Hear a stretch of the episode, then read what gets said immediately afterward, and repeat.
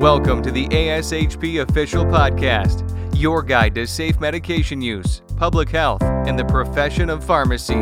In celebration of Pride this June, ASHP is hosting a daily podcast in which we ask members and allies of the LGBTQ community to share advice they would give to their younger selves.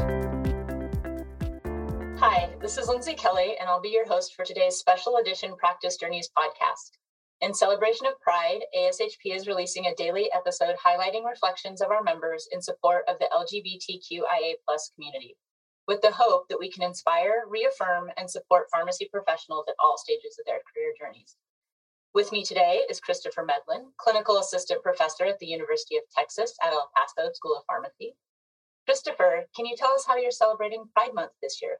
Well, I feel like there's a lot of stuff going on right now. So I think a lot of it will surround advocacy, definitely for many of the communities that are kind of encompassed under that acronym umbrella, but specifically with trans and gender diverse patients. So I think advocacy is going to be a huge part of Pride.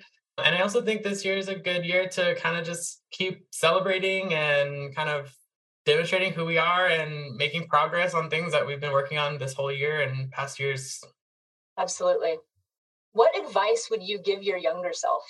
I think in reflecting about like my younger self as an LGBTQ identifier, especially within the pharmacy profession, I know when I reflect back to that time, I think about how I really felt that I couldn't really be both. It felt like I really had to separate out my professional life from my identity as a gay man. And I think what I've learned a lot over the last few years and what I would tell my younger self is that you can do both and actually doing both is better. So, for example, I feel like I've gained so much more professional growth in embracing my identity, being more clear about it with my students, with my patients. I mean, it's really like amplified my impact in my community and in the profession itself. I think kind of that would be my big take home message is you can do both and you actually should do both if you can. I love that. That's all the time we have today. And I want to thank Christopher for joining us and sharing their story. Join us here at ASHP Official for daily releases of member voices celebrating Pride Month throughout June. Thank you for listening to the ASHP Official Podcast, the voice of pharmacists advancing healthcare.